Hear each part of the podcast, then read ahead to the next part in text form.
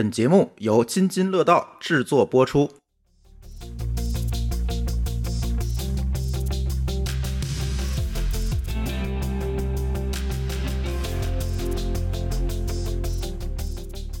各位听友大家好啊，这是一期科技乱炖。那这期跟我一起炖的换人了啊，先介绍一位老朋友，算是对吧，之前来过我们的节目，小排。哎，大家好，我是小排。哎，之前跟我聊的是养车的话题，对吧？这次为什么又要聊点别的了呢？对，因为我又转行，转行了，又又又换行业了啊。对，然后我们今天一起录音的还有舒淇。嗯，大家好。哎，说说你转什么行业了吧？呃，我从传统的 T M T 行业跳去了另外一个更新的 T M T 行业。跳去了一个看起来跟 T M T 八竿子打不着的行业，我去呃生物科技行业做基于基因检测的一个癌症早筛技术的开发。所以听起来可能觉得是完全另外一个世界的、嗯啊啊、完全高科技啊、嗯！我们以前就是敲敲代码键盘一下，现在得动刀动针了是吗？得学会怎么拿一叶枪对吧，怎么一叶，怎么酶该怎么保护，什么需要学一些其他的。你还亲自上啊？啊，我自己学了一下，怎么定量，怎么做检测，还是要学习一下的。所以今天给小排叫过来，其实想跟大家聊聊一个大家都挺关心的话题。以前在群里也经常有听友问我们，现在好多这种基因检测的服务啊，你吐两口唾沫给他，然后他给你测出来一堆结果，对吧？你你能不能喝酒，能不能喝咖啡，一堆各种各样的结果。然后好多朋友就问我，这到底是科学还是玄学？今天咱聊聊这个话题。小排，你觉得这是科学还是玄学？哎，首先声明，我跟舒淇是测过，对吧？啊，我也测过啊。对，你觉得是科学还是玄学？首先，基因检测本身肯定是科学啊、嗯、啊！上个月刚给我爸去安排了一个，就是市售价大概三万多块钱的基因检测。哇，这么贵！我那个怎么才二百九十九呢？这又有下一个问题，为什么基因检测有那么多档的价格啊？对啊，就是你既然能微基因这种，应该是差不多现在三四百块钱吧，如果没记错啊。对对对，是。然后像很多时候你们可能听说过，身边如果有人，尤其得癌症的啊，他要做那种靶药啊，对对对，匹配这种的均价基本就是两万到三万块啊啊。然后其他的包括大家听说过的，像 Angelina Jolie 对吧，最有名的。因为基因检测查到了一个高风险的突变，然后把自己的一堆东西切了，对吧、嗯、他那个做的就类似于和我爸那个差不多，就是一个他们叫全外显子嘛，就是你能测的基因位点全部给你测一遍的这种检测啊。当然这种检测的成本价其实不用那么高，但是因为它的营销费用高、嗯、所以市售价基本上确实都是两三万块钱。然后这么多档，我之前也跟一些朋友分享过，我说在我看来基因检测它的一个最大的问题是什么呢？它它确实是科学，首先因为它确实看各个基因位点，这些基因位点也都是有很多的文献报道证明它这个是有什么什么共性，对吧？然后一些医学的证据、嗯、但是它最大的一个问题是对于绝大部分人来说无法指导你的生活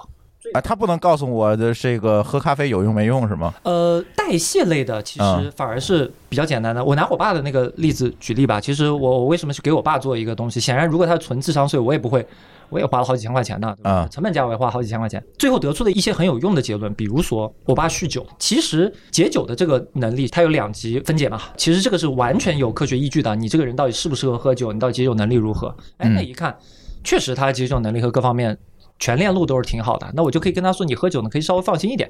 这也是有用的、嗯、然后还有包括他的一些糖代谢的能力，他的一些脂代谢的能力，这个我估计如果你叫上丽丽他们肯定会更熟啊。对，这个是确实可以跟他的一些饮食习惯做匹配的。就比如说我爸特别喜欢吃油炸的东西、嗯、喜欢吃各种高脂的东西，但是他的脂代谢能力不行，他又高血压，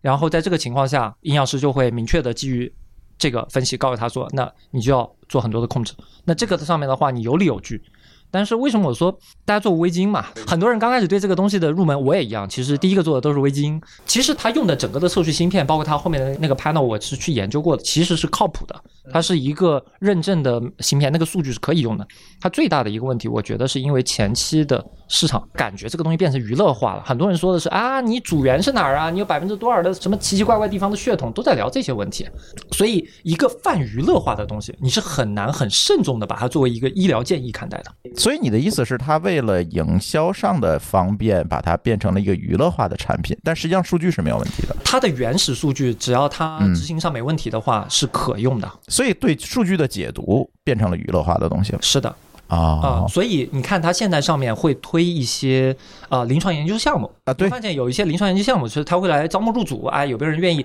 把你的测试结果贡献到我这个项目里来，方便我来做研究？为什么愿意？就是大家其实知道那东西还是有一定程度用的，但是我说了，那只是一定程度，这个东西主要原因是成本决定了你能测序的精度，这个精度有两方面，其实我觉得大家会好理解，一呢，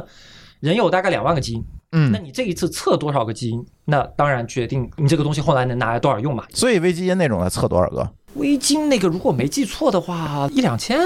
一两千多一点应该是、哦。那就很少了。呃，从总体的数量的比例上来讲就很少了。挑一些有支撑的用，嗯、那一两千肯定是比较重要的。如果都测，就是你说那三万多的。对，全完全子的话，基本上就是叫它叫所有的基因都测嘛，那大概最起码是两。我看现在微基因也在推，就是生计计划。它还有什么青春版？它后面那个版本其实有一个差不多，它快万了，快万级的那个，其实就和你市面上买一个两三万块钱的那个是差不多的，技术上是一样的，嗯、技术上是一样的、哦。所以第一个是宽度，这个大家好理解。剩下一个影响基因检测成本或者它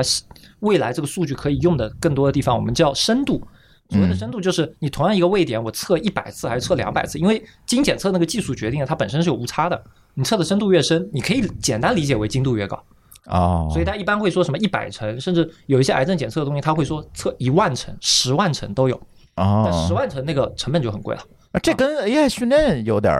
有点像，训练多少回，就是训练多少回，还有精度怎么样，怎么调参，好像这是跟互联网技术还是有点相似的地方。对，它事实上就是每测一层，它给你新的所有位点上给你一变数。先说全基因组，假定我们全基因组，人基因就三十一个碱基，那就三个 G 嘛，嗯，对吧？你三个 G 测一层，那就给你三个 G 的数据啊。你测一万层，那就是三万 G 的数据。那那个，但那三万 G 的东西又离不开你的基因组，所以无非就是三个 G 乘了一万遍啊。当你有一万遍的时候，你发现啊，这个位置百分之九十九点九九九都是同一个结论，你就相信这个位置应该测准啊。它有一个置信度的问题。对对对对对，那你只测两遍啊，那如果这两个东西冲突，那到底是突变了还是没突变？OK， 就搞不明白啊！所以基因测序的成本主要就是你测的测多少遍，测的宽度，嗯、就它它那个是一个芯片，那个芯片可以捕获的基因的宽度和你、嗯、深度你测的深度，这个乘下来就是数据量，嗯、因为基因测序是根据下基数据量结钱的啊，你下基多少钱，它就按多少钱回啊。一般大概市面价的话，一个 G 可能几十块钱，这最后变成卖硬盘的生意了，卖存储的生意。对啊，对，所以大部分基因测序公司背后都有一个巨大的存储，往往都是一年可能十几个 P、几十个 P 的存储，它那边都得都得做。所以华大基因是一个科技公司，华大还是有很多底子在的。根据我跟舒淇这个外行的粗浅的了解和体验，就感觉这个东西很悬。上次我们俩测完了之后，然后回来那个结果嘛，就是给了一堆什么数据都有，对吧？先是哪儿的血缘、哪儿的人血统，嗯，说我有内蒙血统还是蒙古族血统、嗯。然后呢，就是你各种指标，说你容易不容易得这个近视眼，呃，遗传病、糖尿病、高血压、癌了，对对对对对，然后呃，甚至到你会不会有酒糟鼻，就类似于这种很玄的东西，就就有很多。但是你感觉准不准？哎、呃，我。觉得还挺准的哦。首先从我血统这个地方看的话，就觉得我有内蒙血统就挺准的。然后最后一个我觉得很准的是，疫情咱们发烧的时候，它突然更新了一个，就是你是否容易感染病毒。那个时候咱俩都没有感染，结果我们就百思不得其解，一个多月了，我们俩就一直没发烧。后来看他那个测序结果，发现我们俩都是好像。就是没什么敏感、嗯，就不易感染体质。后来我觉得它还是有一定道理的。呃，数据来看的话，我觉得百分之六七十、七八十的数据，我觉得还是可以的、嗯。所以这个问题就来了，比如说啊，我这个他给我测完了，测了一堆，然后放在他的数据库里，他怎么就知道了未来的事情？他为什么就突然知道我容易不容易得新冠了？呃，他是怎么得到的这个结果呢？这个其实是基于，就我刚刚讲，他不是。把你的一些位点已经测过了嘛？嗯，所谓的位点无非就是一些 A T C G 对吧？然后它，但是有一些地方其实是我们还没有进行过研究，比如说新冠来之前，没有人知道新冠，对啊，也不知道新冠的它最后落下来会在哪个受体上进去，对吧？嗯、那这个蛋白最上游是由哪个基因影响的？其实这件事情是我测了你的这些位点，假定如果用到的那个位点我已经测过了，但是新冠来了以后那几个月时间，大家疯狂的在研究啊，到底受体 A C two 嘛，然后这些这些受体到底是什么？那一旦发现这个受体，然后他一看，哎，这个受体刚好对应上游的基因位点，我测过，我就可以给你一个报告。但如果那个位点比如说在我给你做的那个检测里面没做过，那我就给不了你这个更新报告、哦、所以它那个报告是会随着整个世界的科学研究不断可以迭代的，就是我先把原始数据存下来，是，然后根据你的原始数据去匹配它的研究结果，最后给你一个你能够看懂的东西。是的，哦，所以它叫遗传学基因检测嘛，就是你从娘胎里生下来的时候就可以做这个检测，这数据就固定了，基本上就固定了啊，基本上，因为像比如说微基因是唾沫嘛，唾沫事实上它采的是你的口腔上皮组织，就是这个组织呢还算是经常分裂变异的，还会稍微和你母体出来的不一样，对吧？如果你极端一点说它采你的神经细胞或者肌肉细胞，那可能就基本上真的是娘胎里出来就这样，嗯，那人就不好卖了呀。呃，不，事实上没什么差别，只是因为取唾沫容易一点而已，就是容易啊，不然的话他怎么会能够寄给你一个东西，你采完了寄给他，你要让你抽个血或者采其他的东西你就不好弄了。对，我们现在抽血就比那个要麻烦一点。你们现在是抽血？我们现在抽血，因为血液里面的指标真的要比其他地方要多很多。哦，对，是止血吗？还是耳血？静脉血就要抽一管儿。哦，抽这么多、啊呃、对，这个的话就牵扯到刚才讲，你不是讲的基因检测的那个不一样吗？其实这一类我经常讲的遗传学基因检测，它的特点是有很多简便的办法可以做，甚至是说你刚出生就可以做。现在有些父母会小孩出生的时候就去排查一些遗传性的风险，看他长大的过程中可以注意嘛，嗯嗯嗯嗯，对吧？然后但它的缺点就是我刚才讲的，我告诉你你这辈子得一个什么什么病的概率比别人高百分之一百哈，假定啊，百分之七十，大部分都是这个范围。对对对对对对，我还那句话，很难指导我的生活。就是、对，就你能做什么呢？你也不知道。就是或者因为那个比值没有达到我的心理阈值，嗯、觉得我非常在意，需要为他做点什么。比如说，就一定会得。我经常举的一个例子，像我跟我爸也这么说，我经常举一个例子，就是说、嗯、明确的已知酒精是一级致癌物、嗯、对啊，它的致癌风险包括烟致癌风险那可比你基因上一个突变位点的高无数倍啊、嗯、啊，这么明确的东西大家也不会，就你该喝还是喝，该吃还是吃，对啊，该吃还是吃，对吧？嗯，熬夜该熬还是熬，对，所以你回过头来，当另外一个人告诉你这个里面有一个东西只比那个高百分之三十的时候，你会一比那个东西，哇，那个东西一千倍我都不我都干了，我都干了，那这个百分之三十，那对对我来讲有什么意义呢？这就是我对微基因第二个，哎，觉得我。心里觉得它是一个玄学的主要的一个原因，是觉得它给我的结果虽然哦我知道了，但是然后呢，我只能发朋友圈用，这就是最后做成了一个娱乐型的，让大家秀一下我这个东西。几乎绝大部分人就打开过一次，后面就再不会。它有时可能有更新会 push 一下，你看一下。你还你还订阅了？像我的话，我都压根都没订阅。所以刚才我们讲到抽血嘛，所以其实基因检测当中还有一大类。基本都是抽血的，其实还有一部分是粪便啊，就是如果你现在看的话，其实有很多的那个呃肠道类的那个。哦，我知道，咱有台发发大王他们有一期节目推过这个，啊、给我听的那个恶心啊！啊，那集我也我也听过。呃，作为一个都去试过的人，就是非常感同身受，就是那个采集的过程，那观感确实不太行，不行，就是。很难受，尤其现在家里很多那个，如果他不给你一个好的设施，你在马桶里面都很难很难采集。这个这个不说那么恶心的话题了。那更常见的，现在主流的做基因检测的公司都在推抽血，因为原因也很简单，抽血相对来说全球都能干，嗯，对吧？然后大家相对来说也保存啊什么的都还好一点。那血液里面的基因检测和你做这种遗传学，就我刚刚讲这种算命的，我我有时候管它叫算命的这种基因检测的差别就在于，血液的基因检测大部分。检测的是你当下体内在发生的情况，比如说你体内如果现在已经得了一个肿瘤、嗯、啊，那你这种大概率只能通过血液级的样本才能发现，要么就是你组织穿刺采一个样本出来，嗯嗯嗯，这个是很好理解的一个事情。所以现在凡是做诊断，因为我们现在想做一些诊断型的技术，你这就跟那个娱乐就没关系了，就完全没有关系。那而且我只能采血、嗯，因为我这个东西不可能从唾沫能知道，比如说你肝有没有问题，就是你都不相信嘛，或者、嗯、对吧？或者说你你吹口气，你就能知道一些东西，因为没在那个循环系统里面，对，你就完全没有可能性能检测到这些问题，嗯、所以采血会是一个大方向。但是现在我知道，就是有的时候体检它也会给你测什么一些指标吧，癌症啊，癌症指标是吧？肿瘤标志物，哎，它是不是跟这个也有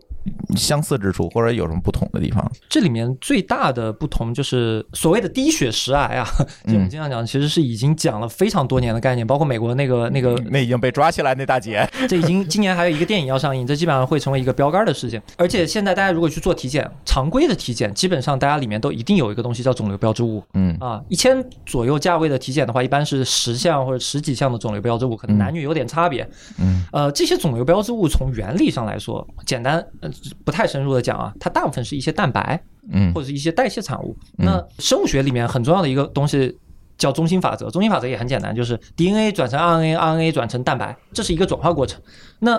蛋白的特点，它其实是比较庞杂啊，就是同样一个蛋白上游可能有不同的生物学机理都会产生这个蛋白，这个也好理解。嗯，所以你拿一个蛋白的标志物去检测的时候，它最大的问题就是时灵时不灵啊。对，我有一次测是哪个蛋白，那肿瘤标志物就特别高。对 ，C E A、C A 一九九、C A 二五什么 A F P 什么的。对，然后我就特别紧张，然后那结果出来，我就问去问大夫，大夫说这没事，你养猫吧。啊哦，行，没事走吧。就是有太多的奇奇怪怪的因素会导致他的身高。嗯、基本上有朋友知道我在干这行以后，就就经常有体检报告发到我这儿来。谁谁谁，我这个、嗯、大师给我看看。对，大部分情况下我其实会和医生差不多。就我这个也是跟很多医生交流了以后，他说、嗯、第一先问你首先有没有症状啊。就是尤其如果有什么一个刚大学毕业的年轻人身体倍儿棒，然后就告诉我某个指标比较高，我大部分我就告诉他说你可以去医院找医生看一下，但是我大概率告诉你这个事情肯定没有关系、嗯嗯、啊，因为因为他的误诊率确实非常高非常高。他的点就是你查出来阳不一定有病，你查出来阴不代表没病，嗯，这就那就又是玄学了、这个、就, 就比较玄学了。但是呢，呃，他的最大的好处是便宜。就是你基本上一个总标，你正常像医院的标准定价的话，就几十块钱、四十块钱。然后你去体检公司做一个十项左右的话，它可能也就打包进去五百块钱、六百块钱。那你一年做一次，你也不觉得太心疼，嗯啊，你看到一个结果，图个安慰过去，图个心理安慰。除了少数最有用的，就是其实有一个男性比较有用的，就是那个前列腺那个标志物，它叫 P S A， 就是它是前列腺的总标，那个是现在可能这一类便宜的总标当中看下来。比较相关的，但是前列腺癌这个东西基本上就是男的活得足够长，大概率会得的，所以美国前列腺癌是第一大癌，因为活得够久啊。日本男性也是第一大癌，嗯、就是你活得足够长都会有，但是这个前列腺癌极其惰性，仅次于甲状腺癌。嗯啊，就是属于你大部分人得了。他还没把你整死呢，你已经死了，所以也不用去管他，所以也没啥用，听上去。对，基本基本可以，就是能不做不做，就是什么会做呢？像我，我还举我爸的例子，其实我我爸是一个很好的标本。嗯、你是拿他做实验，感觉不不不，就是他基础病有些多。多大岁数？那个五八年的，今年六十五了，六十五了。他的特点呢，他还特别爱检测。啊，就但凡有点什么什么检查，你让他他都愿意做，哎，这挺好的，哎、啊，依从性强，依从性强。哎、我妈就是什么检测都不做，其实我反而有点头疼，我我担心她身体不好，她不肯检，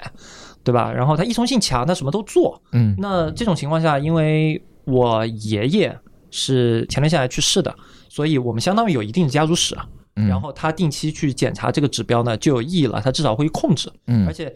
对于老人来说，我其实觉得很重要一个事情就是有一个医生告诉他你这个东西要控制，那控制的办法很多时候其实是养生健体嘛，对吧？嗯、那其实就是一个好事儿、嗯嗯，哎，对，它是一个心理暗示，对对对，心理暗示、啊、告诉他你这个东西你要看住了，那为了这个东西你要多运动，哎，对对对对对对，他就听，而且那个指标相对来说又是比较准的，他又听，那我就认为它是一个好的东西，又便宜，对吧？他做一次不心疼，啊、对, 对，你要太贵了，你让他经常去做，那老爸。心疼钱，他可能也不愿意，所以他也起到一定作用。那跟你这个低血压癌有什么区别呢？所以低血压对低血压就是我我我们都在考虑低血认亲，那是低血压癌。嗯嗯、我们我们都在考虑要不要把这个梗捡起来到中国来说，就是美国的低血石癌到中国变就是什么。它不叫 bad blood 嘛？对对吧？我们说 bad blood 到中国变成了 good blood， 但是人家只容易低止血。呃，他那个是最早期用止血，如果你看过纪录片就知道，他、嗯、后面其实也抽了静脉血。对，是因为实在没法再稀释了，根本不可能做得出来，因为那是个化学问题。对，他其实就做了一堆化验，然后说拿拿一百微升的血做化验，这个事情太太扯淡了，就不可能是。嗯、然后就简单说，如果像我们现在的话，如果能市面上的产品能做到的性能级别大概是什么样呢？嗯、就是说上限。大概是二十毫升血，这个是比较有的公司那一管血呗，二十毫升挺多的了，嗯啊，就是你正常体检抽血的管，大部分是五毫升的或者三毫升的管，嗯、你就想象一下整四满管，啊，但这那个这一类的呢，是现在市面上解决方案中比较多的。你能看到的一些上市公司推出来的产品，大部分你去看介绍都是十五到二十毫升血、嗯，然后我们算现在算抽的比较少，大概两毫升，那就是啊、哦，那就没多少，一管血多少这个咱先放在一边说啊，这无非就是一个耐受的问题。有的人能多抽一点，跟少抽、嗯，有人一抽他晕了，有的人有的人一抽二十毫升根本抽不出来。我们那个小姑娘就是尝试要抽二十毫升，都得松开，对对对对，折腾半天，对。对吧？因为那个抽血针细嘛，这个抛开一边，我觉得不是大家的核心差异，最大的差异其实还是说你能发现的这个阶段的早晚。其实咱找一个病，很多时候就是早发现、早干预、早治疗嘛，就是永远说的是这个东西，你晚了就没意义。就是说你这个东西准不准啊？他说过很准。但他发现的就是晚期，那看都看见了，我反而不敢去做，你知道吗？这个是现在比较大的一个问题，因为现在的基于基因检测的癌症的这个诊断，它的原理两句话就能讲明白，很简单。就是你的肿瘤细胞会死，嗯，肿瘤细胞会死，它一旦死了以后，它里面那些 D N A 有一定概率释放到你的体液和血液里面去，嗯，然后这里面引起它癌变的一些特定的基因位点是有研究的，嗯，那一旦我能发现特定的这些不该突变的地方突变了，那我就发现你体内有癌症啊、哦，这个逻辑是很简单的，这是现在市面上最主流的，就是找肿瘤的代谢产物，对。其实 D N A 也是某种，嗯，你可以认为它不算代谢产物了，但其实它是能直接关联回去的，嗯嗯嗯。那这种方法是现在最主流的基因检测来检查各种疾病的技术原理，当然还会有一些细节，但不重要那个。所以它的第一大问题就在于，因为它的上游来自于发病组织。那人体的血液有那么多，你想我就抽二十毫升血，我正常三升到四升血嘛，对吧？嗯，那也才。几百分之一啊！而且 D N A 在血液中平均一个半小时就代谢掉了，那它被分解掉的速度还很快。那你在及时的捕获到它的难度就在于你需要有非常大量密度的这个 D N A 你才能捕获到。嗯，这个逻辑就很简单。所以正常情况下，为什么它一查到就是晚期？就是你，你想你早期一个肿瘤才多大，几毫米大小的时候，它里面一共一个立方厘米的肿瘤，一厘米乘一厘米见方，很早期，大概是一期左右的癌症，那时候大概一亿个细胞而已。一亿个细胞，你从这几升血里找着，而且一亿个细胞它不是不停的在死啊，很多时候肿瘤细胞它虽然分裂的快，早期的时候它其实肿瘤的最主要的方式是自己不断分裂并且不死，对吧？嗯，你只有累积突变你才能成为癌症，所以它死亡的速率没有那么快啊，你你不可能指望它一个小时都死，因为它越长越大嘛。对，嗯，呃，它每一个细胞要尽可能的。多分裂几次啊，它只有多分裂，最好一个细胞分裂一万次，它能累积足够的突变变成癌细胞，不然的话可能过程中就被干掉了，或者就是一个什么所谓的良良性肿瘤就停在那儿了嘛。那所以它就必须要大，这是现在大量检测技术最大的一个限制，这是一个天然的限制。嗯啊，这个限制决定了你很难在非常少量的血液里面。我我之前也开过玩笑，所以有可能。大家知道那个透析对吧？嗯，透析就是你接一个管子，把全身血换一遍。哎，对，你从那儿看，你过滤一遍，把它滤出来。但是如果你是一个早期检测技术，就比如说对普通人的体检级别的项目啊，对我不能给上个透析啊，你不能上个透析啊，这玩意儿太痛苦了。就像献血的时候有献成分血的，对对对，我就觉得献成分血就很痛苦啊，你得躺那儿。这给你滤一遍嘛，哎，就一样的一个方式。那这个东西并不是一个能广泛推广的东西，嗯，因为我们真正想解决的问题是，我现在还没有什么症状，嗯，就那个东西还早，嗯，那没什么症状，我一定不愿意遭这个罪啊。就是你还要提高它的依从性，对，你还要提高它的依从性，嗯，这这也是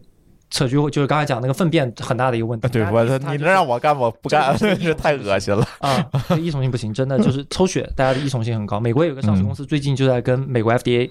较劲就是讲这个点，说我这个东西是抽血的，嗯，虽然我性能不如采粪便的那个，但是我这个依从性高啊，这个其实是一个大家可以接受的的点。但是收回来就还是基因检测现在的主流的检测技术就会陷在这个里面，所以各家包括我们其实在探索新的一些科学的一些机理，看看有没有一些新的机制，它有可能能更早的能发现。所以本质上你是提高它的精确度吗？是通过各种方式来富集它，嗯，其实本质上是一样的，就你本质上一定是一个富集，嗯，让它浓度变高，所以可检测了。对，你你你通过什么样是能富集它，但是你的上游来源不一样，会导致你的富集难度会。那怎么富集？我理解你，比如说你采着一罐血，它就是这一罐血啊，你还是能够给它过做扩增，还是怎么样？呃，这里面还有很多生物学上的问题，就我简单说一个点啊，就你想不同的富集是很多层面上的，嗯，就像我刚刚讲。你到了血液里面它容易降解，那你想不让它降解，这个负极肯定就很难了，对吧？那还有一类，包括我们在做的时候，我们现在其实现在有很多大家在做的叫胞质内 D N A， 什么意思呢？就是细胞内但不在细胞核内的，游离在细胞质里面的各种各样的 D N A 的检测，包括线粒体啊，线粒体没有 D N A， 包括其他的一些，包括我们在研究的一些 D N A。这个它的一个好处，首先它没有降解，嗯，包着呢，只要我能采集到对应的细胞。我就少了一层负极，嗯，然后我们研究红细胞，其实我们是研究那个血液里面最人体内最大的最多的细胞就是红细胞，嗯，这东西它其实里面还有一些生物学机理，比如说像癌症，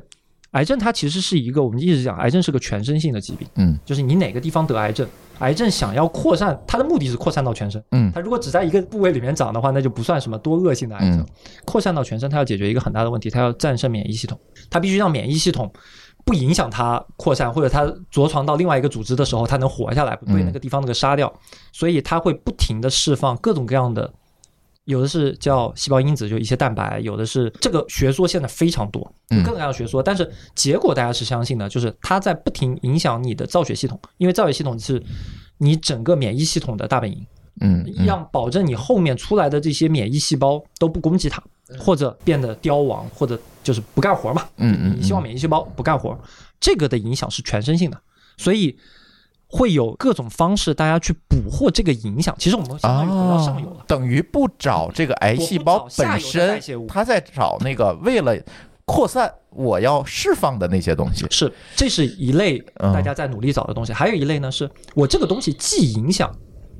白细胞，比如说免疫细胞，对吧？这些淋巴细胞，同时它其实也影响别的细胞。为什么我们影响研究红细胞？就是它这个东西是影响到所有细胞的前面分裂的那个过程的，所以有一些特征和影响，我在别的里面也能发现。那这个时候我们就可以去建立数据上的相关性。这是为什么我加入这种公司，嗯，是因为最后发现是一个数据科学啊。我们里面的机器学习的那些工程师，之前的几个很多就也都是互联网背景啊，都是 C S 毕业的博士，然后以前也是打 A C M 竞赛，然后研究算法的，然后他们发现，哎，进到基因这个里面，你无非就是另外的一些数据而已。对，就是算的东西不一样，算的东西不一样。然后你看这个数据，比如说我们研究车的，他可能研究它一些什么加速度、方向什么的。那研究基因的时候，他可能研究说啊，你这个位点的，比如说缺失发生的概率，然后什么突变发生的概率，那无非就是你这个还是一堆算法在后面，还是一堆算法在那个后面，嗯，啊。而且很多的时候，大家也会大量的引入机器学习、深度学习，大家用的工具链都是一样的，下最底层都是 Linux 啊，最下面都是云服务器啊，嗯啊，再上来都是 TensorFlow 什么的一些模型，无非就是前期处理数据的工具确实不一样啊。有咱肯定以前没有用过专门解读 D N A 的那些软件，但是你把这些软件生成完的一些数据，最终也也都是一些多维的数据而已。嗯，最后还是变成硬盘上的数据文件。啊，对对对对 对, 对。所以这里面还是有很多机会再去做的啊。嗯，那我们我们的 paper 可能年底能发出来的话，到时候再来给大家看。但我估计很多人没有兴趣读一篇。啊，所以呢，现在你们的优势是什么呢？就是像你刚才说的，我可能精确度更高，我发现的更早期，发现的更早。这就是你打这个市场主要的卖点。最主要的事情就是发现的更早，发现的更早，哦，因为发现的早是这里面其实大家一直没解决的问题。有有有什么成功案例可以给大家分享分享？怎么说呢？这种案例成功，但是挺沉重的。说实话，就是我们叫前瞻性的案例吧。嗯，前瞻性的案例，我讲一个就发生在我身边，就是我同事去年的时候，我们自己的内部的那个产品，因为我们公司的福利是给大家的亲属先免费用嘛，嗯，我们是每年给大家用。然后一个跟了我们好多年的一个同事，然后他爸来我们这儿做，做完了去年的时候给他六月份。我还记得是六月份，六月份做完了以后，给他报了一个叫肺癌的高风险。我们当时当时他做的是肺癌、胃癌、肠癌和肝癌的四项的检测，然后报了一个肺癌的风险。他爸其实也很好，就是依从性很高，半个月以后就去拍 C T 了，就去医院拍 C T。当时拍出来的时候呢，肺部只有一个几毫米大的结节。哦，这么小，几毫米大的结节，呃，因为那时候他也还没得过新冠，嗯啊，就是肺部那个时候结节还小，然后医生呢就说你这个可能是肺炎，也可能是那个结节，因为小嘛，大家也可以接受，这个是不用去太过处理的干预的，嗯，啊，就是随访就行，你要过段时间再来看。十一月份他再去拍的时候，已经二点五厘米了，那就证明那几毫米它确实是个癌，确实是个癌，发展的已经很快了，而且已经浸润到那个叫隔膜下了，就是逻辑上。正常情况下，那个是一定需要及时干预了，因为它发展的很快，嗯，并且它已经开始浸润了。但是你也知道，去年十一月那个阶段，其实所有的呼吸外科和那个是非常混乱的，嗯，对对对。所以我们现在回头看，那可能是一个误诊，或者说当时医生可能因为各种原因就觉得你你这个肯定是肺炎，你回去再看吧，因为那个阶段全国肺炎太多了。嗯嗯嗯嗯。然后十二月份吧，就得了一次新冠，大家就正常得了一次新冠，嗯，然后到今年一月份就开始背痛。然后到三月份的时候，嗯，背痛大家如果知道的话，是肺癌的一种非常常见的症状，嗯，就是背痛。但当然他不知道这个事情，我们是回头去捋的时候才说他当时主诉背痛。嗯，三月份的时候颈部淋巴肿大啊，哦，转移了。然后当时也还不知道哦，然后去医院开刀，开出来的时候已经发现转移的癌细胞了。嗯，再去拍 C T， 整个胸部就已经遍布了，就马上到医院，医院就说你就别走，不要走了，直接上化疗。就是这个案子是挺难受的，啊，因为他因为身边的同事发现了，对吧？发现了又很早期，嗯，而且判的没错，就很早的时候就判了。因为其实早期的结节，我们一直心理上也确实是就是随访，嗯，因为因为你特别小的时候你没法干预，万一你判错了呢，对吧？你开刀这个事情也是也是很大的一个问题，所以只能说有这样的案例，但是很可惜的就是他没有在那个里面得到最大获益。嗯，就是这是我觉得未来一个绕不开的一个问题，就是如果你发现的够早，嗯，你怎么证明你发现的是对的？就是它准确率到底有多高？但是所有的准确率又是一个统计学问题，到你身上的就是零或百分之百。这两年我其实很大的一个认知是，以前我认为医学是个科学，后来我其实觉得它更大是个统计学，嗯，它不是个独立科学。医学所有的医生的那些判断都是基于统计和他的经验统计。对啊，它是工科嘛，医学是工科。就是为什么这个时候可以用这个药，是因为基于统计最大比例这个药会有用，所以现在最后大家能呈现出来的东西叫临床实验。就是我基于一个受控的临床实验上证明，在这个过程中我的发现率是多少，它漏诊率是多少。嗯嗯。那所以当然这也是我们现在在干的事情，就是你通过临床实验的这个数据作为一个证据，告诉大家这个东西它的准确率能有多少。但是就像你说到个案的时候，其实准确率就没有意义了啊，就是零和一嘛，就是零和一。所以很多时候我觉得我们能干的事情是一个比危机要严肃的多的告诉他你需要随访，嗯，包括我们现在所有发现如果有报阳性的客户，嗯，我们自己的人会定期去盯他说，哎，你这个该去复检了，因为那个钱我又不收的，对吧？他去医院去复检，嗯嗯嗯，去检查，但是我希望他能得到最终受益。将来这个技术如果有一天它真的能普及，而且在统计学意义上的准确率足够高的话，那会不会出现一种可能，比如说我们今天去医院去体检，去拍一个 C T， 好，这个时候呢，大夫告诉你，哎，你有个小结节，可以不用管它。将来会不会就会告诉你再去做一个基因检测，我们去明确一下它这个可能性？我觉得这个事情是一定会的。未来有两个阶段嘛，第一个阶段是医院判不清楚，典型的就是最近的肺，嗯，就很多呼吸外科的来找我们，就说，哎，现在肺结节太多了。我为了印证，我自己还今年去拍了个 C T， 啊，呃，确实有，我不严重，就是也有小结节，都有都有小结节，嗯，因为得过新冠以后，基本上都有小结节。小结节有一个很大的问题，我不知道你们知不知道，就是现在很多公司保险公司没法承保，以前肺部有结节，这个是一个比较大的影响因素，但是现在。因为大家都有了，这你怎么办？我先买不了，就有一个迫切的需要，就是这个时候我要有一个更高效的办法来证明这些结节是良性的还是恶性的。嗯，所以我们现在在跟一些几个大医院的呃核保去用，就在，但是这个需要时间和证明，因为你得等它慢慢的进展，得进展好长时间，你才能证明它到底恶化了还没恶化。那还得有大量的数据。我觉得这个会是一个阶段，但这个阶段在医学上我们叫辅助诊断，就是它是基于现在的诊断技术的一个辅助。但是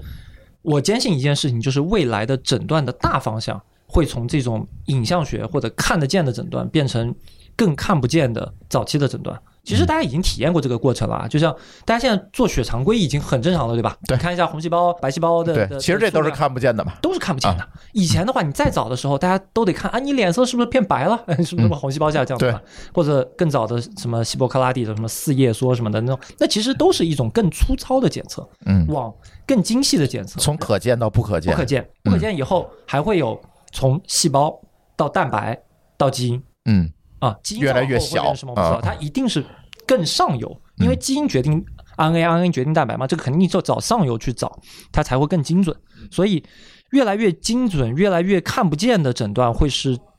整个未来不可避免的趋势，而且大家相信啊，就是因为你基于基因的研究，你才能更精准的去比较一些东西。嗯，你表现上来说，比如体重对吧，这玩意儿就没法用。这个发展趋势是一定会来的，而且基因检测的发展速度真的。非常快。基因检测的数据量，我们以前讲摩尔定律已经够快了啊，十八个月翻一倍。在基因里面那个数据是怎么公开的呢？叫做差不多也是十四个月到十五个月，不同统计口径，所有基因检测数据的总量翻倍啊，就、oh. 就是过十五六个月，历史上所有的测序数据和我这十五六个月的总量是一致的。那你这个的发展速度是非常惊人的。但是数据越多，其实在统计学意义上的判断也就相对来讲会更加精确，更 有, 更, 有更有意义可以算。而且还有一个、嗯、我觉得对于我们来说，包括可能我们听众中很多都是工程师这些人来说的一个利好，就是他需要人去分析它。嗯嗯，就是当基因测序还是很少数的，什么人类基因组计划的时候，那时候最大的问题是测序太贵了，测序数据就那么点儿，嗯，大家只能攒人头干，就对、嗯，靠人堆上去拼命的，就那么一个 G 的数据，可能一个博士生得倒腾半天。对，那现在动不动就是多少 T 多少 P 的数据的时候，人变得金贵了，需要更多的人投进来研究这个里面的算法和相关的东西。嗯嗯嗯，而且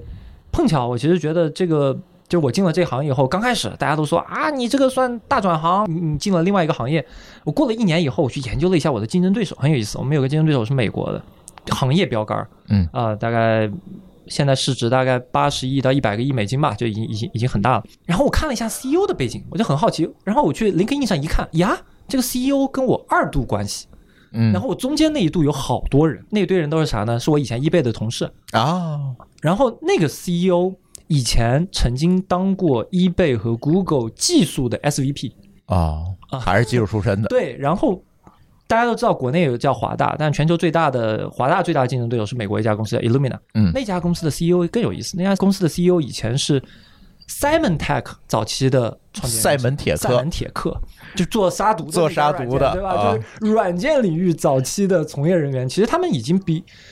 我们早十几年就已经进入到这个领域去了，嗯，包括就我刚刚讲我们那个竞争对手，那个竞争对手，如果你听吴军老师的课的话，你会发现吴军老师是他早期的天使投资人、哦、啊，就是那个硅谷的这个所谓的我们说的科技圈啊，就是以前传统意义上这些 T M T 的科技圈，很早就已经进入这个领域了，因为大家发现这里面就是大量的数据。标准化的数据、嗯、怎么去做数据建模啊，怎么去做数据标准化，这样的一系列的事情。嗯啊，这个是做生物或者做医的这些人不擅长的，反而是我们这些人更擅长一些的事情。那接下来问题很有意思了，那我就最关心一点，你这么牛逼的技术打算卖多少钱呢？对吧？这这个很重要啊。回头你别回头我八百块钱拍一 C T 里有一小姐姐，你让我花八万块钱去筛一下去，我肯定也就不干了，对吧？这个依从性还有钱包的问题呢。是的，这个其实也是说实话是这个阶段比较大的问题，因为大家其实可以理解一个事情，看来不便宜，不, 不便宜。现在我们的我们现在做下来的话，我们我们市面上怎么着也得卖个两三千块钱，两三千其实还好啊。一次检测为什么这么贵？其实一个很大的原因是规模效应。嗯啊，就是我们现在做不到足够的规模的时候，很多成本都降不下来啊。就是我我举一个非常小的成本就。呃，像我们现在要做一次检测的话，我得采血。对，但是采血这个事情，你不是在家就可以采的，自己干不了啊，自己干不了，对吧、嗯？但你跑去医院，你试试，你跑去医院说，医生帮我采管血，我拿走，不给你啊，不给你，啊、人家人家不会给你的，对吧、嗯？所以我们得要职业的护士来给你采血，要上门，上门。上门或者你要定点的合作机构去采血、嗯、这这就不如那个验屎的那个好使，对，来个顺丰小哥把你屎取走就行了。那个唯一的问题就是回头他问你这个记得是啥，他说我记得是屎，稍微有点，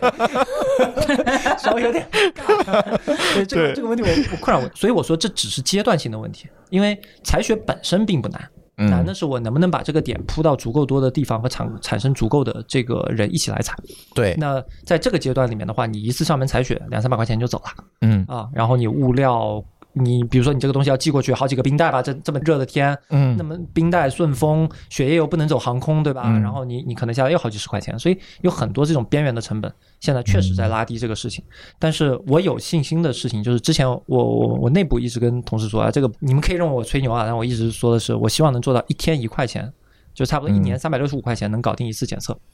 哎，有没有一种可能，就是这个血，哎，在医院采完了？然后呢，把数据给你传上来呢？呃，比较难，因为这个里面的前处理是非常麻烦的一个过程。哦、对，医院其实现在大部分，包括像刚才讲的一些肿瘤检测的那些靶向匹配的那些，都也都是院外做的，很少有医院的院内自己做掉。嗯嗯，院内这两年因为新冠的关系，一些简单的实验能做了，但是。我们这种太复杂的基本上是做不了。那也就是说，随着能够用这个技术的人越来越多，它的成本就会下来。其实我们算过，只要我一年，比如说我一年能检测十万人，嗯，啊，我的成本就能明显的降下来。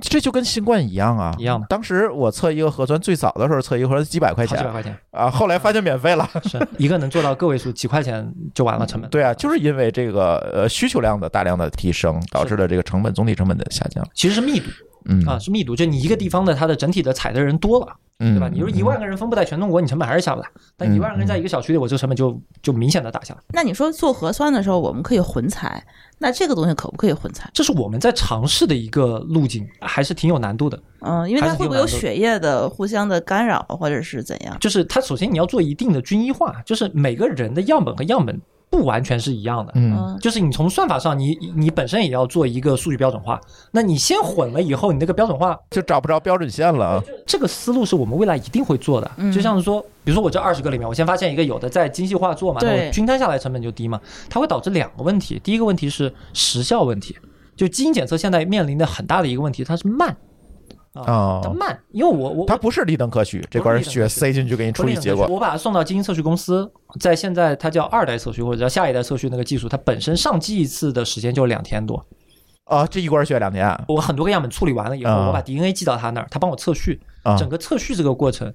我现在在我们的过程中是最耗时间的，算上中间的物流时间要超过七天。哦，物流过去可能。一天多两天，他那边前期做一些样本的检查，然后上机下机给你数据，里外里七天就走了。我自己内部可能处理两三天就做完了，但他那边还要七天，那整个一算下来这么长。那如果做两次的话，就有一个问题，那我的整个实验报告周期就更长了。我先初筛一次，然后再处理，再上机一次，可能三个星期。但是出否定结果的时间就快了呀。但我觉得更大层面上还是。呃，降低成本，就是如果干那件事情的话，其实速度不是很关键，因为这个场景下，像你去做体检，你会在意你的体检报告哪天给你吗？嗯，大部分人不在意，对，因为我做的是对于健康人群帮你来筛查风险，大家其实对于时间上的还好啊、嗯，这个，所以我们这类产品其实并不太适合进院。因为你进医院的时候人是焦虑的，是看医生，医生我这不舒服，最好马上立刻给我得个结果，要么你现在给我摸、啊、摸摸完了告诉我你这个没事我就走，回家一个晚上都头疼， 对, 对吧？你这个是你让我等三天这事儿就难受。对，所以我们的场景是尽可能去做一个健康场景，嗯啊，就是我现在就没什么不舒服，因为很多的疾病早期都是没症状。嗯，这项测核酸，对对吧？那个测完了，你问他什么时候得结果，说你别着急，人家上家接你去就有结果了。对对对，我觉得还挺有意思的，因为就这个事情，小排很早很早以前就是说，哎，我转行干这个，我当时也挺奇怪的，说你这转了一大行啊，是吧？你这个相当于搞计算机的学医去了，这个是转了一个大行。后来听他说来说去，似乎好像又还是又回到了这个 T M T 领域，还是数据的事儿、嗯。甚至一个公司的组成结构，可能除了多了一个叫实验室，嗯啊，就是就是把数据弄出来不在的东西，对吧？那其他的，你像我该有 I T 还是有 I T， 该有行政。H R 然后程序员，对吧？包括生物里面，其实很多时候我们还有一个叫法叫干实验室和湿实验室。嗯，什么意思呢？湿实验室就是大家正常理解的，穿的白大褂，什么洁净间，然后要做实验的，要处理样本的，你要接触样本的，我们管它叫湿实验室。干实验室是什么呢？你可以理解就是一堆程序员，嗯，就是叫生物信息学。生物信息学很多时候就是它就是负责解读这些数据，然后看你这个基因怎么算，研究算法。这些人常见的工具和大家都是一样的，也开着 V S Code， 也写代码，写 R， 写 Python， 然后跑 Linux 上面跑脚本，然后自己会装些服务，什么有的甚至强一点的什么前端它都能搞定，给你做一个 portal 出来，你直接上传一个数据我就能出。嗯，所以你觉得和我们有多大差别？只是它有一些背景知识我们确实不知道。那如果现在的程序员去转行，是不是也可以转行试试这个行业？这个行业里面客观的说需要大量的工程师，嗯、呃，两大类，一大类当然是算法类的。呃，包括我有一个很好的朋友是浙大的教授，是做药学的，他们自己研究药。嗯，药里面其实有很多啊，其实就是所谓的小分子药的那种模拟嘛。对对对，这里面那些模拟有好多的东西，最后就落到算法上。那这个算法、呃，据说那些模拟都是算出来的，都是算出来的，都是算出来的。嗯、而且我们那天还碰到一起，就是特别好玩，就是上上个月，我一个大学室友，刚好是他的发小，我们仨、嗯、仨碰到一块儿。我那个大学同学在哪儿呢？在 Google。他前段时间的一个很有意思的产品，就是大家知道 Google 不是发了四个模型，最小的模型好像能在手机上跑啊、嗯，那个模型他做的。他说他中奖了，就是他做一个模型，竟然上了个大会，忙了很久。那你看逻辑上来说，他是一个也跟医药完全不搭界的人，对吧？对，他他做的是呃，大家现在认为的最火的大模型和机器学习的那一块。嗯。然后我刚才讲另外一个，他是做药的，药学院的，专门研究这些分子什么的。我是做基因的。嗯。我们在一块聊，就发现其实都是一回事儿。包括他自己也说，他说你这些问题，在我的角度上和我处理文字、处理音频。嗯，大的思路是一样的，无非是我需要学习一些你的专业知识和那个过来而已，嗯，甚至你前期我能给你的一些建议都是都是通用的，都能直接把你的水平往上拉一层。但是你要知道，这都已经是很多生物公司，包括制药公司里面，尤其小的那特别大的那些药厂，肯定人家已经有很多人了，其实大家都还没有具备的。包括一些大学里面的这些这些做生物的人，他们其实缺乏这方面的能力，他们找不到好的人跟他们去合作。所以现在大厂毕业的程序员可以转行好多、啊，我就是跟你说，这这种里面招的什么像、嗯，像这些年毕业的那些，当然毕业最大的问题就是前两天你说的，就是我说那个问题，对，就是、对就是其实你也不好找到合适的，对，就是你真的想要的并不是毕业的那些人，对对 对, 对，所以这个这个问题是绕不开，但人确实差不多。包括我们之前有那个传一些新的项目的时候，我们会找一些原来阿里的高 P， 甚至说头条的高 P 这些的人一起来合作一些项目。嗯啊、嗯，是 OK 的，包括他自己也非常感兴趣，他觉得他做的那个东西进来就能用。那现在程序员比如说他想将来看看这个方向，他应该学点啥？就是得补全那一部分的知识嘛。我觉得呢，不用特别在意去学点啥，说实话，就是你真的到那天你只要迈进去了，你发现那个门槛非常简单、哦、就是或者是说你不能替代他们。首先并不是说哎咱一个什么降维打击，原来做前端做性能的一跑过去你基因你就都门清了，这是不可能的。就是甚至我认为在这样的企业里面，如果你去研究数据，主导必须还是生物信息学背景出身的。嗯，包括我我现在自己公司也是蛮安排的，我那几个计算机博士都很强，但是他们很大的层面上提供的是我叫算法工程化，所以你早期已经研究出一个大概的思路了，嗯、我帮你做工程化、整体的统一化、嗯、归一化、效率提升，对吧？你原先这个东西跑三天，我现在三分钟能跑出来，嗯、这是他们要干的事情。嗯嗯嗯。而这个是，其实大家可以有信心，你过去以后其实捡起来会比较快的部分。哦、那你要往前去那个过程，那七八年的书不是白读的，嗯、从细胞生物学到分子生物学到化学那些东西，你真的重新学一遍的话，嗯、还是挺高门槛的。但是。不用太纠结这个事情，或者说如果感兴趣的话，可以先去看一些基因相关的那些研究和模型和数据啊，这个很多很多公开的国外的部分、嗯嗯、哎，这个有点像现在我们另外一个更火的话题叫智能制造。嗯，其实智能制造也是一样，大量的程序员、大量的这些技术从业者进入到这个行业之后，发现主导这件事情的还是制造业的这些人，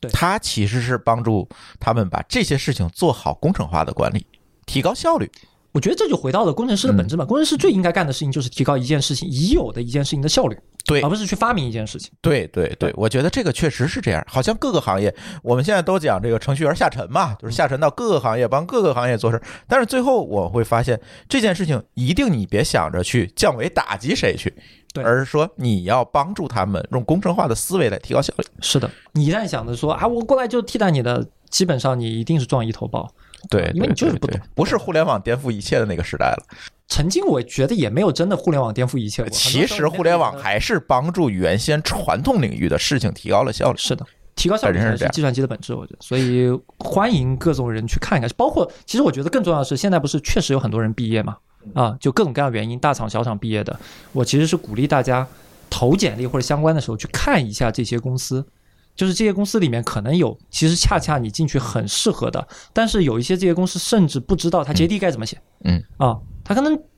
脑袋里认为，嗯，我就是找一个写程序的，或者我就是他可能还在用 I T 或者什么相关的这种大家很古早的词在招人，但进去他的需求其实还是挺统一的。甚至你直接会做小程序，会做一些什么东西，它直接就能用得上。其实你可以干一个机构，帮这些企业招人，当他们的中介。我觉得是可以的，而且我们事实上，比如说我们也用猎头。对啊，嗯。嗯，他其实在干的很多时候就是在一些大厂里面挖人、啊、嗯啊，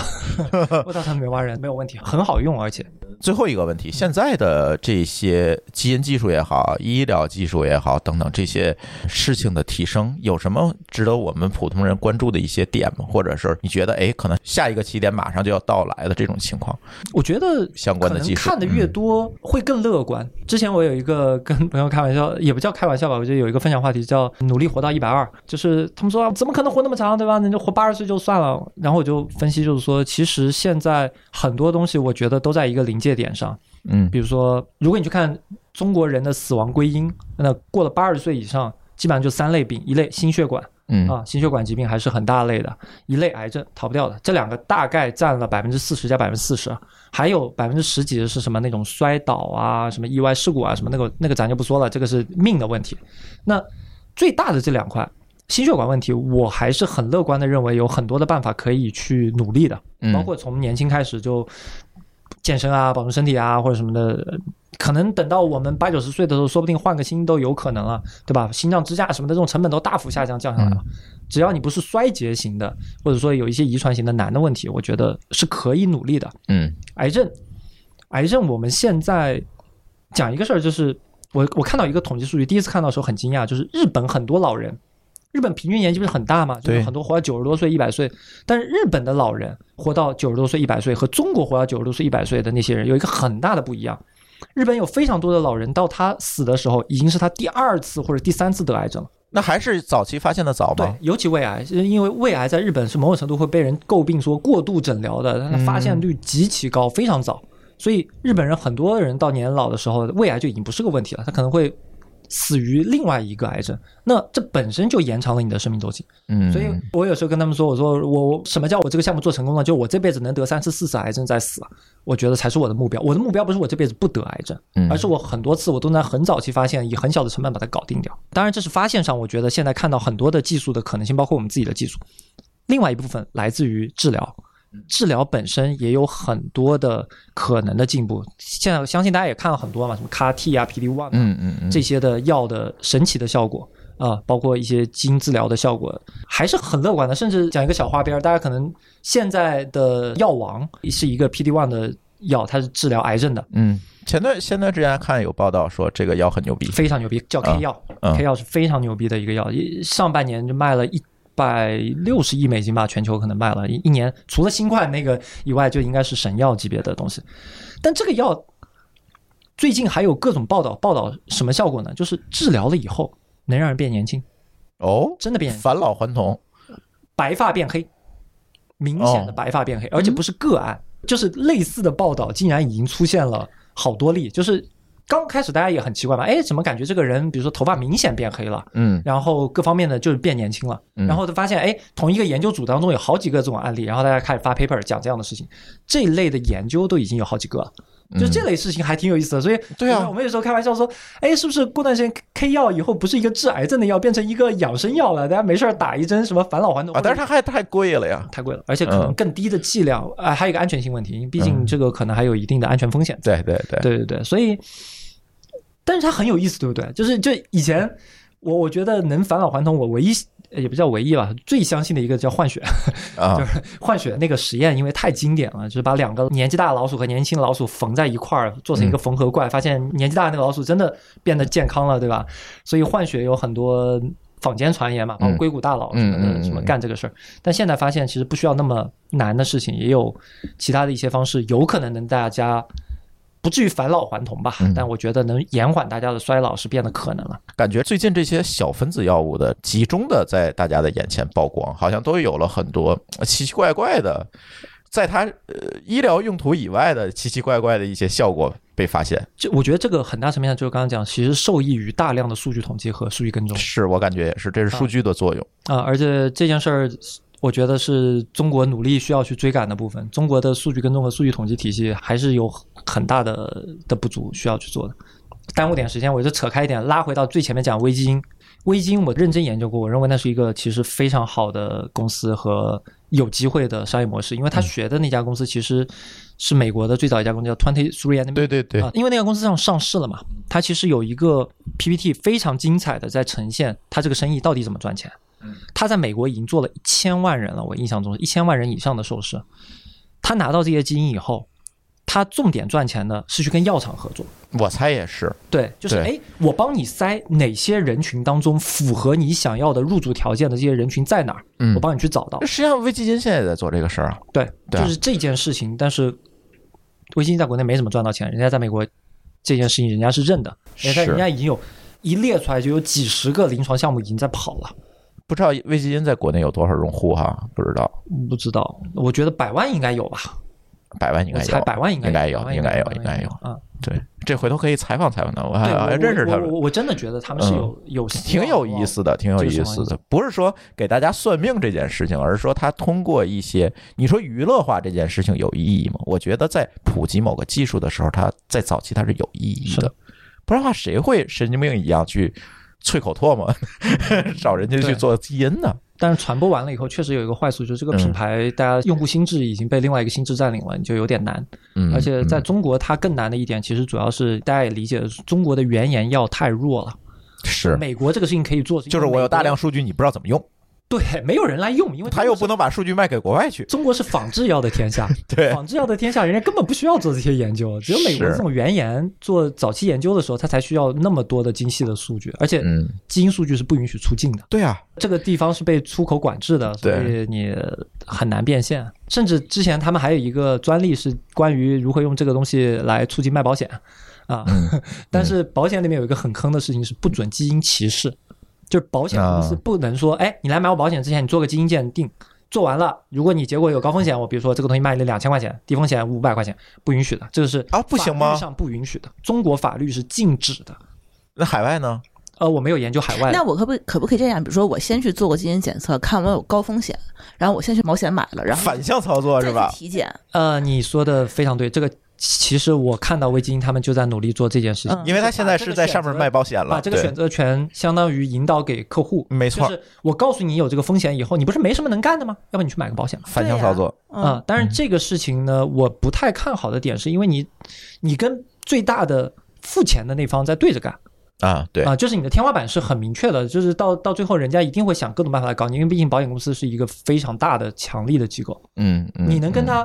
正向绑定肯定是更好的，你这个时候相当于薅太羊毛嘛。嗯，对、啊、你的精算师算出来是这个比例，哇，我这边结果这比例变了，突然明显比那个准度多的人去买你这个，你这个产品肯定到最后就亏，对对方一定回头会应对的，应对完了以后，你这个方式就行不通了。所以一段时间之内，我理解它是能用的。嗯嗯、呃，但是长期但是量上来之后，影响到它的精算数据之后，这个事儿就不好做了。好，而且保险公司还不能买它。保险公司还不能，比如说，哎，我把你这公司买下来的时候，就我刚刚讲的，帮我塞用户，那法律不允许。嗯嗯，哎，这还蛮有意思。比如说，我买个车，它不同的车，它保费它就是不一样，嗯，对吧？电动车它就是贵保费，它就可以根据你的行驶记录说你以前曾经撞过，所以我卖你贵一点。对、啊，基因不可以，因为他认为这是一个你生来就带有的东西，你不能歧视。哦，它本质上是你买车是你选的嘛，而且你的经历是你自己造成的，并不是说。哎，举例子，如果你是什么什么，比如说你山东人，你就卖一个价；什么浙江人卖一个价，这就是歧视。嗯，因为这是与生俱来的，这是与生俱来的，你没法改变的。嗯，对，所以这个也是微基金的一个挺可惜的吧？我觉得就是这个商业模式在中国还缺乏一个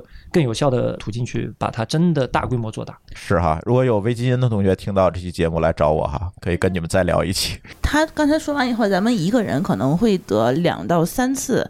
癌症之后，我现在发现可能在一些大病险上面反而可能会更好卖了，因为之前咱们买那个重疾，嗯，其实都是一次性赔付嘛。然后现在有很多小的那个重疾险，它分组赔付嘛，分组然后分多次赔付。嗯，比如说我之前买那个重疾，就是重症可能能赔两次，然后中症能够赔两到三次。然后我觉得这样的保险的话，如果能够知道说我们以后的这个癌症是可以被治愈的，那其实我们应该去多选择这样的保险，对，带分组的这种，对，因为我们很有可能第一次癌死不了、嗯、对吧，但是它长期可能还会再有影响，就是一次就挂的概率越来越低了、嗯、对，而且还有一类呢，就是有些原来保险公司不敢卖给他的，嗯，就举个例子，比如说像现在常见的来说，如果你得过癌症，它很多险是不能卖给你的，嗯，那如果我有一个检测可以证明一下说，哎，他现在已经那个癌症已经完全康复了，他现在表现的和正常人一样，并且基于我们历史的临床研究，这个人再发病的概率和别人是可比的了。嗯，那你这些人就重新可以得到保险的保障，因为这些人其实是挺麻烦的，因为他没有保险可以用，只能如果你自己家底厚还行，家底不厚的话，你再有一个病，你可能就直接整个家就被拖垮了。是，嗯，是，这个我觉得也是未来一定会进化到的一个一个阶段，而且挺好的一个阶段。而且我觉得它这个抽血，就它这个检测跟微基因比还有不太一样，因为微基因是唾液嘛，嗯、所以唾液它其实很少有人两三年重复的去，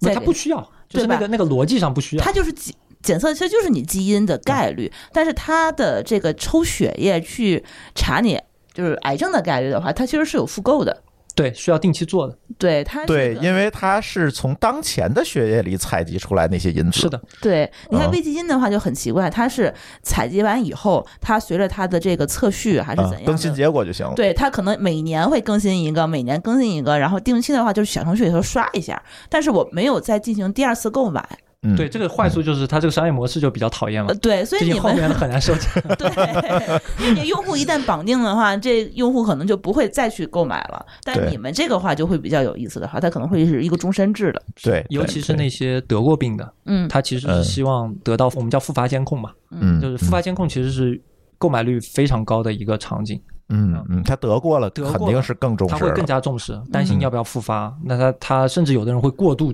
诊断、哦、啊，过度诊断的人其实都很多。就比如说正常你 C T 一年最多做两次，有的人哇靠，真的他就敢一个月去做一回，做太多好像也不太好。C T 肯定不行啊，那疯了嘛！浙江有一段时间，一群人被不知道被骗了，就老年人被骗的，说拉到什么日本或者什么上海去做 P E T C T、嗯、啊，有有有有有，当体检用，对，当体检，简直是害人不浅。太害人了，这个东西。有，之前有很多人被骗到日本做 P E T C T 去，做 P E T C T。嗯，这个东西体检级别屁用没有，然后辐射量是 C T 的二十到四十倍。嗯，做一次 P E T C T 正常的那个算法就要等于你晒十年的日光浴，就是十年正常晒太阳的所有的辐射量等于你做一次。但是你们这个东西也不太可能进入医保，对吧？得做到足够便宜。对，不便宜你怎么进医保？因为它其实现在一看的话，其实还蛮有必要的，比如说三四个月。大家就去筛查一次，我觉得做足够大的时候是可能的，嗯、因为我刚刚不是提到我们美国那个竞手嘛，那个那个公司他现在做的，他做了一个人类历史上最大的临床实验，嗯，十四万人在哪儿做？在英国做，他是跟英国的 N H S 合作，然后在全国一起做，十四万人跟两年多，差不多一个三年多的一个临床研究，嗯，他就是说，如果当在这么大规模下面得出的结论。跟国家去算账，其实这个东西到最后我们叫卫生经济学，嗯、就是算个账。对、啊，我发现多少的概率，我提早多少的概率。发现的成本高还是治疗的成本高？发现成本高还是最后省下来的治疗的成本高？因为早期和晚期的治疗成本差一百倍是很正常的。那这个时候它就需要有非常大量的数据和特定人群，就比如说他英国做出来的结果，中国人肯定不认呐、啊，嗯，对吧？你人种不一样，人群不一样的。那但是他他在英国如果做完这个结果，他就有可能能被国家来支付。嗯，对应的费用，比如要求你参加社保的人每隔半年就去抽一次血，对，去检查一遍，如果有问题，哎，医保来支付来处理。如果你不去做这个，那是另外一个投保的条件，对吧？那就是这样了。嗯，是，甚至那个时候可能保险公司都可以这么干。嗯，帮你干。如果你接受每多少年一次的对应的检查，我把保费和一些我给你降下来，或者你检查结果是什么降下来，就是你验了车才能续保。所以你们现在缺一笔投资，赶快把价格打下来。让大家免费的先去铺数据，呃、对吧？我们肯定就永远缺投资嘛。对，对，有投资人可以来找我。对，然后这个是需要时间的积累的。就客观的说，因为我们也希望给出大家更幸福的数据，那就是更大规模的临床实验。嗯啊，这个事情是需要时间和钱，它既需要钱又需要时间。嗯啊，所以要有一定的耐心。但是我觉得这个行业。我觉得我我愿意去干，还有一个点就是这个提醒一下，如果某些想转行的人本身就是想赚快钱的，千万别进这个行业，它慢，完全快、嗯、对，生物医药行业非常慢，非常慢。互联网公司十来个月上市了，医药、嗯、企业十来个月，但是它本身是有一定壁垒的。这很多公司愿意投这种精尖，对，是有壁垒，它好处也是有壁垒，它有壁垒，有就就像做一个新东西的坏处嘛，就像我们现在，我们经常跟人说，我们做的一个东西，全球同一个方向没人做，嗯嗯、啊，就是我们那个标志物确实是我们自己先发现的，坏处是因为你新发现一个东西，别人得信啊，嗯，就别人已经发现过的东西，就有很多人前面铺过的路，大家会觉得嗯，这个我听过，有一定的证据，那你新发现的，你就所有东西全部证明一遍，好处。是你是新发现的，你有先发优势，对吧？你有知识产权，你有什么什么东西。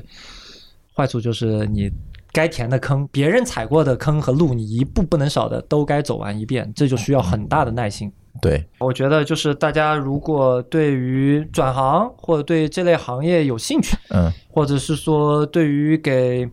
父母怎么去安排这种检查，因为我现在身边越来越碰到就是父母身体有点不好，嗯，或者该去怎么查，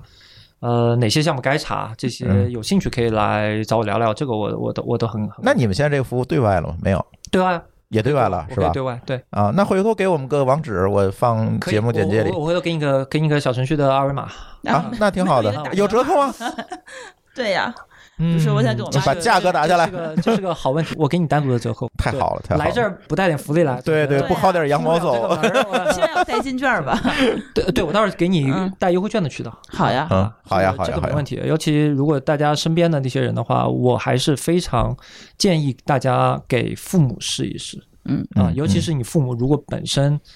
呃，就像我刚才讲的，像像我妈那种，其实我觉得我妈那种是更好的选择，就是她平时不爱去检查。嗯啊，你拉他去去做大规模体检，他都不愿意。那你对这次就验回血啊，对吧？还能接受，你就跟他说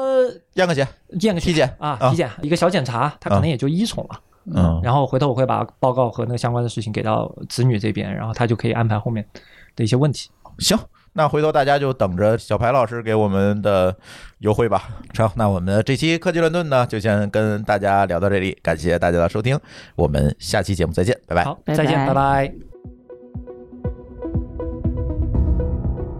感谢您收听本期节目，本期播客节目由津津乐道制作播出，你也可以在我们的官网 D A O 点 F M 找到我们的更多内容作品。如果您喜欢我们的节目，欢迎在微信、微博、朋友圈等社交媒体转发分享，您的分享对我们而言十分重要。如果您希望与我们互动，可以关注我们的微信公众号津津乐道播客，天津的津，欢乐的乐，道路的道，在关注后按提示操作即可加入我们的听友社群。